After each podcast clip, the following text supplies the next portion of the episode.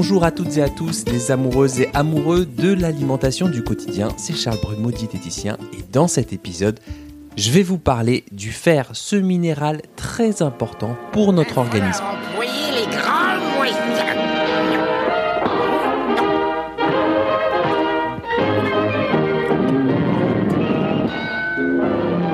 Et l'idée, elle vient de vous parce que je reçois souvent des messages privés sur mon compte Instagram qui me demandent des conseils sur cette question précise.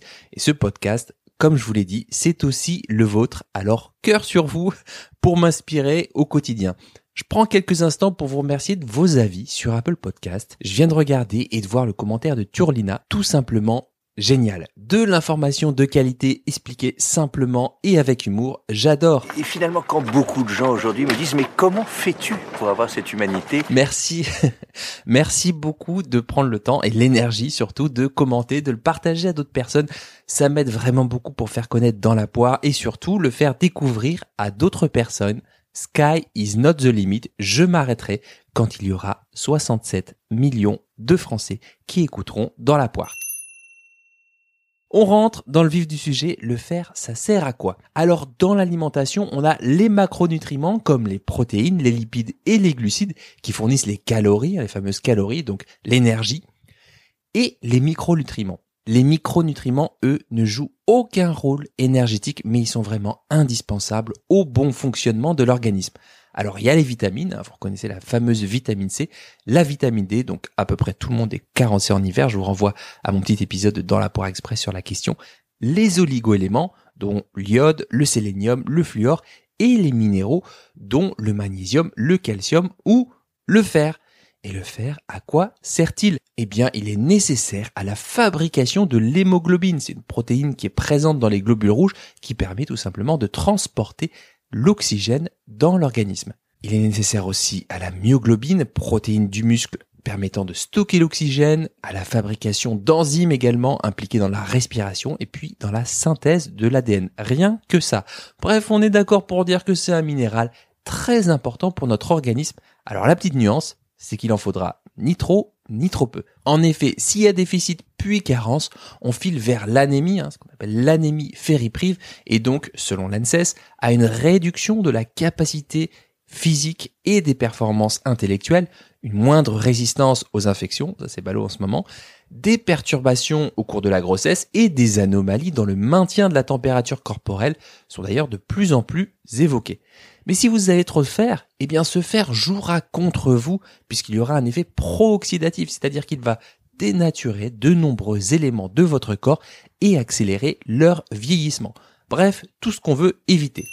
Alors la question, c'est l'équilibre. Comment savoir qu'on est en déficit ou en carence? Pour carence en fer, on dit euh, carence partielle, mais c'est exactement la même chose.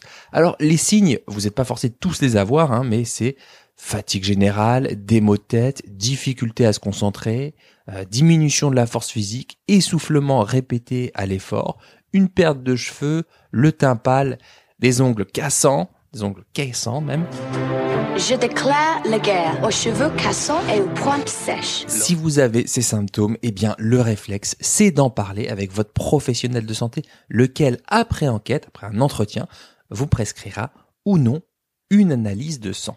Qu'est-ce qu'on va doser? On va doser la ferritine, qui est le reflet des réserves de fer dans le corps. Alors la ferritine, c'est une protéine de réserve du fer. Elle, permet de le stocker dans l'organisme et d'en réguler l'absorption au niveau de l'intestin.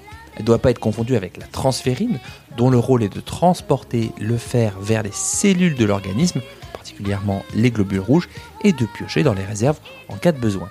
Ok, donc la ferritine, elle assure un rôle de stockage. Elle indique la quantité de fer l'organisme. Alors attention, lorsqu'on dose la ferritine, on ne dose pas le fer. Il s'agit de deux molécules différentes. Ce qu'on sait moins, c'est que la ferritine peut être d'une valeur assez élevée en cas d'inflammation, donc elle sera peut-être insuffisante pour diagnostiquer une anémie. D'ailleurs, sur l'inflammation, je vous ai mis un petit dans la poire express de 4 minutes pour bien comprendre l'inflammation de Bagrad.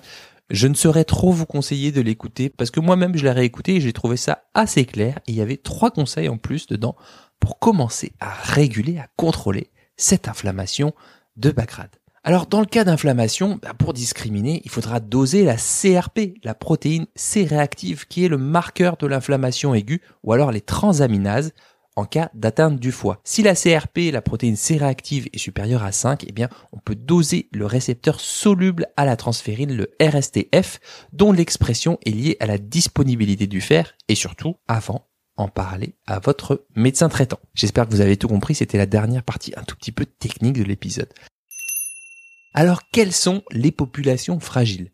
Ce qu'il faut savoir, c'est qu'il y a des populations plus exposées que d'autres aux carences martiales. Je pense aux femmes non ménopausées puisque les pertes menstruelles engendrent la déplétion du fer. Ça varie selon l'abondance des pertes mais aussi selon l'âge puisqu'à partir d'environ 40 ans, l'ovaire va sécréter moins de progestérone alors que les œstrogènes vont continuer à être produits jusqu'à la ménopause. Ce qui va se passer, c'est que la taille de l'utérus va augmenter, la muqueuse utérine s'épaissir et donc les règles deviendront un peu plus abondantes.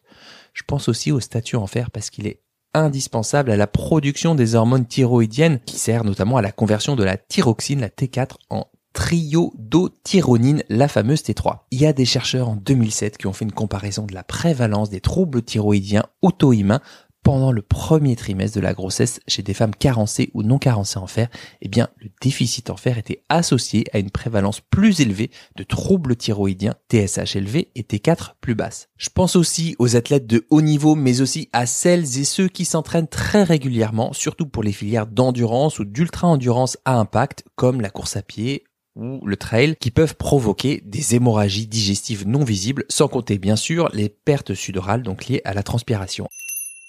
Alors quelles sont les bonnes sources de fer? Qu'est-ce que vous avez l'intention de nous faire avec ça? Eh bien, on va faire du boudin aux châtaignes et aux pommes. Bon, à part le boudin, on mange quoi? Oui, déjà, petit rappel, il y a deux sortes de fer.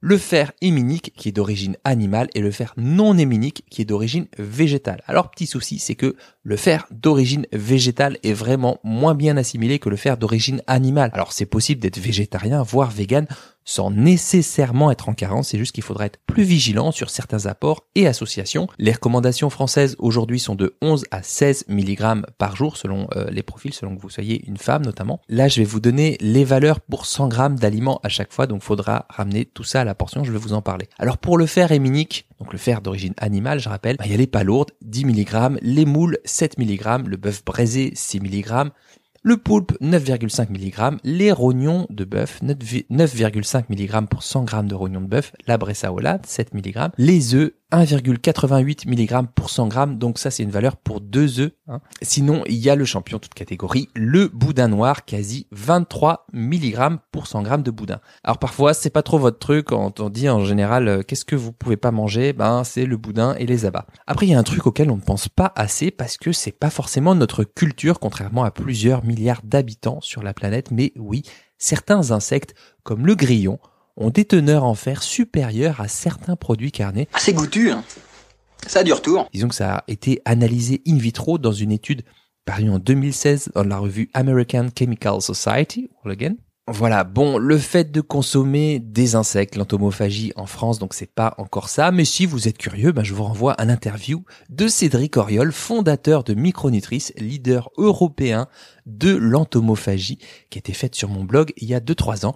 Il y aura pas mal de petites surprises, vous verrez. Ensuite, il y a le fer non héminique, donc le fer d'origine végétale, qui est contenu dans les algues euh, dulce ou dulce, je sais pas comment on prononce, wakame, c'est 37 et 17,2 mg, le soja 16 mg, les graines de sésame 14,6 mg, mais Là encore, les graines de sésame, on en prend peut-être 10 grammes, donc à rapporter à la portion. Les lentilles vertes, 9,4 mg. Les haricots blancs, 8 mg. Les graines de kia, idem. Le quinoa, 7 mg. Germes de blé, 7 mg. Pistache, 4 mg. Amandes, 3 mg. Les olives, 7,7 mg. Les haricots rouges, les haricots rouges, 6,6 mg. La purée de sésame, 6,7 les aromates séchés, le thym par exemple, super, 124 mg, mais à la portion, vous divisez à peu près par 15 les graines de cumin, moitié moindre en valeur absolue, euh, idem basilic séché ou menthe séchée, cumin, curcuma, bah, on n'en mange pas 100 grammes, mais peut-être 2 à 5 grammes maximum. Donc c'est toujours important de se référer à la portion, mais peut-être pas forcément toujours pour des teneurs à 100 grammes. Ce qu'on oublie de dire dans certains magazines. Et pour la petite histoire, les épinards, c'est pas super riche en fer, c'est à cause d'une erreur de transcription en 1870, le docteur Emil von Wolf, biochimiste allemand chargé d'évaluer la composition nutritionnelle des épinards, dicte les résultats de ces dosages à sa secrétaire. Ça aurait très bien pu être son secrétaire puisque chacun peut avoir la tête en l'air. Je répète, Herr Müller, ich wiederhole. Ein Kilogramm Kartoffeln, ein Liter Milch, drei Eier, 90 Gramm Butter, Salz und, und? Muskatnuss. Muskatnuss, Herr Müller. À la ligne iron, donc le fer en anglais, eh bien la personne, tête en l'air, déplace la virgule d'un chiffre vers la droite. Résultat, l'épinard se trouve promu au rang d'aliment très riche en fer avec 27 mg pour 100 g, alors qu'en fait contient euh, qu'en réalité 2,7, soit 10 fois moins. Voilà une petite erreur de virgule et ça fait des décennies, des décennies de croyances. Merci Popeye. Voilà, on est à la moitié de cet épisode et même s'il n'est pas aussi long que les autres, j'aimerais vous proposer un texte, un poème euh, du poète et écrivain colombien Gabriel Garcia Marquez, intitulé Viajar, qui veut dire voyager.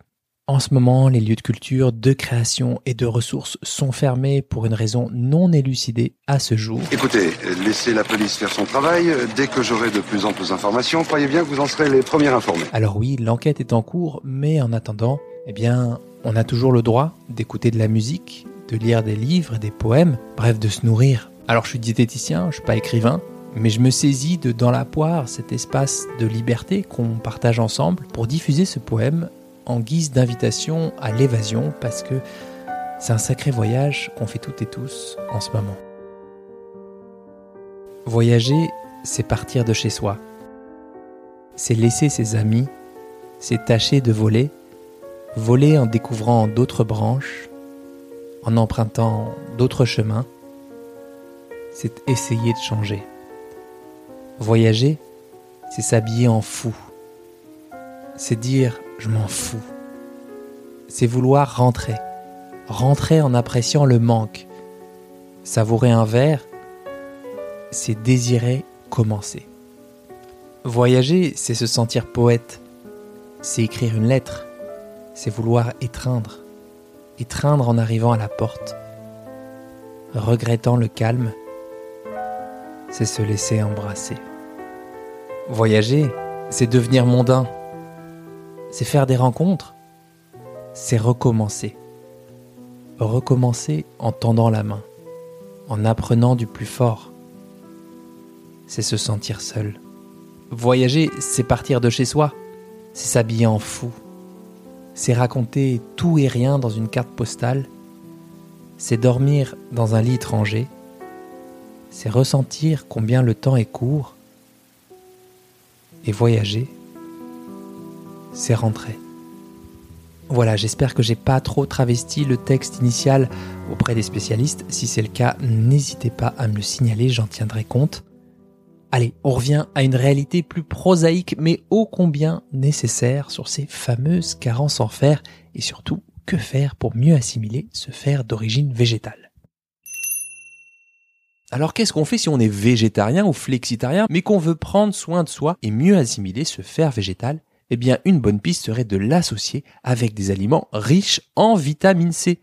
Et pas forcément de la vitamine C sous forme d'ascorbate, hein, vraiment de la vitamine C, vraiment de la matrice des aliments qu'on trouve dans le kiwi, le citron, le poivron quand c'est la saison, le persil plat en masse, le jus d'orange, les fruits rouges quand c'est la saison, des choux frisés, des brocolis, des choux de Bruxelles et on les associe pendant le repas pour favoriser l'absorption du fer. Ok, donc on a vu que c'était important de consommer des aliments qui contiennent du fer, mais c'est aussi important de faire attention aux substances qui inhibent l'absorption du fer, c'est-à-dire qui vont limiter son absorption. Je pense au thé vert, au café, au cacao, eh bien en raison de leur tanin plutôt à distance des repas. Même chose pour l'acide oxalique, tiens, qu'on trouve dans les épinards cuits, les betteraves, les bêtes, la rhubarbe, euh, le cacao. Pareil, plutôt à éviter si vous consommez des aliments riches en fer au cours d'un repas et que vous êtes à risque de déficit. Il y a aussi la présence dans de grandes quantités d'autres minéraux, par exemple si vous prenez des eaux fortement calciques ou riches en magnésium ou alors d'autres euh, aliments comme le soja ou les produits laitiers. Du coup, la solution c'est d'opter bien sûr pour des eaux plus faiblement minéralisées comme la volvique ou la cristalline les additifs à base de phosphate qu'on trouve dans certaines viandes ou saucisses ou fromages si la qualité est médiocre à moyenne. Et enfin, les céréales complètes puisqu'elles ont de l'acide phytique qui empêche un peu l'assimilation du fer comme le blé ou le riz complet, mais aussi les légumineuses, fèves, haricots rouges, lentilles. Si vous en mangez souvent, faites tremper la nuit vos légumineuses, les lentilles vertes, les haricots rouges, les pois chiches, dans l'eau pendant 8 heures avant de les faire cuire. Alors concrètement, ça donne quoi dans vos assiettes? Le matin, un œuf coq plus du pain au levain et 30 g d'amandes, et bien ça, ça fait 2 mg de fer. Le midi, 100 g de sardines, 2 mg plus 200 g de pommes de terre saupoudrées de curcuma, yaourt aux germes de blé, miam miam miam. L'après-midi, un bon mug de thé vert ou noir. Le soir, mélange de lentilles 150 g avec 50 g de persil plat et de jus de citron, plus 100 g de riz basmati aux épices avec des légumes de saison et zou, envoyé, c'est pesé. Avec ça, on a largement de quoi faire puisqu'on a environ 20 mg, sachant qu'une bonne part vient des lentilles, pratiquement trois quarts de cette ration vient des lentilles, en plus que vous pouvez faire pré-tremper dans l'eau pendant la nuit pour les aider à se débarrasser de cet acide phytique, cette substance qui inhibe l'absorption du fer.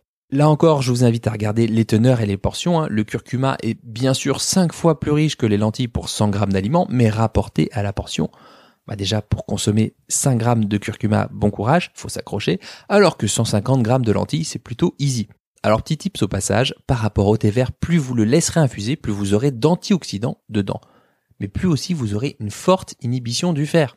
Hein, c'est pas facile de choisir, hein, donc là ça dépend de votre priorité, mais pour avoir la totale, ce que vous pouvez faire, c'est de boire du thé à distance des repas, au moins une heure, comme ça il n'y a pas de problème avec l'absorption de fer, et puis vous laissez le thé vert infuser longtemps, quitte à rajouter de l'eau chaude ensuite si vous préférez le boire tiède chaud. Comme ça, vous le laissez bien infuser ces épicatéchines, c'est une sorte d'antioxydant du thé vert. Vous l'avez vu, c'est plutôt facile d'obtenir des apports en fer de manière assez régulière pour éviter de se mettre en situation délicate. Alors pour finir, la question de la complémentation ne se pose que si vous avez un déficit ou une carence avérée. Donc j'insiste, vous complémentez alors que vous avez un petit coup de fatigue ou que vous êtes un peu essoufflé à l'effort, nope, je vous le déconseille en raison de l'effet pro-oxydant du fer s'il est en excès. On retrouve la problématique du début de l'épisode, ni trop ni trop peu. Si vous devez vous complémenter, la forme la mieux assimilable, c'est le bisglycinate de fer. C'est une forme dans laquelle le fer est lié à la glycine, associé pourquoi pas à la vitamine B12 si vous êtes végétarien ou vegan. Voilà, un épisode sur le fer, c'est fait pour une fois que je fais un truc focus sur un minéral en particulier, mais c'était une demande de votre part et je suis ravi d'avoir relevé le challenge. Je compte sur vous pour le partager. Ce qui m'anime, c'est aussi d'en discuter avec vous. Alors, quels sont vos problématiques pour ce qui concerne le fer, quelles sont vos recettes savoureuses ou vos idées d'assemblage riches en fer? Je suis sûr et certain que vous pouvez proposer des trucs trop cool qui ont du goût et qui permettent de prendre soin de soi venez participer sur Instagram ou sur ma chaîne YouTube à Charles Brumeau ou en commentaire sur Apple Podcast. Vous pouvez aussi vous inscrire à ma newsletter. Je vous ai mis le lien en description de cet épisode. Bon appétit de vivre et à très vite pour un nouvel épisode dans la poire. Si vous avez appris au moins une chose, une seule chose dans cet épisode, le meilleur moyen pour soutenir mon travail et m'aider à faire connaître dans la poire, c'est de le partager.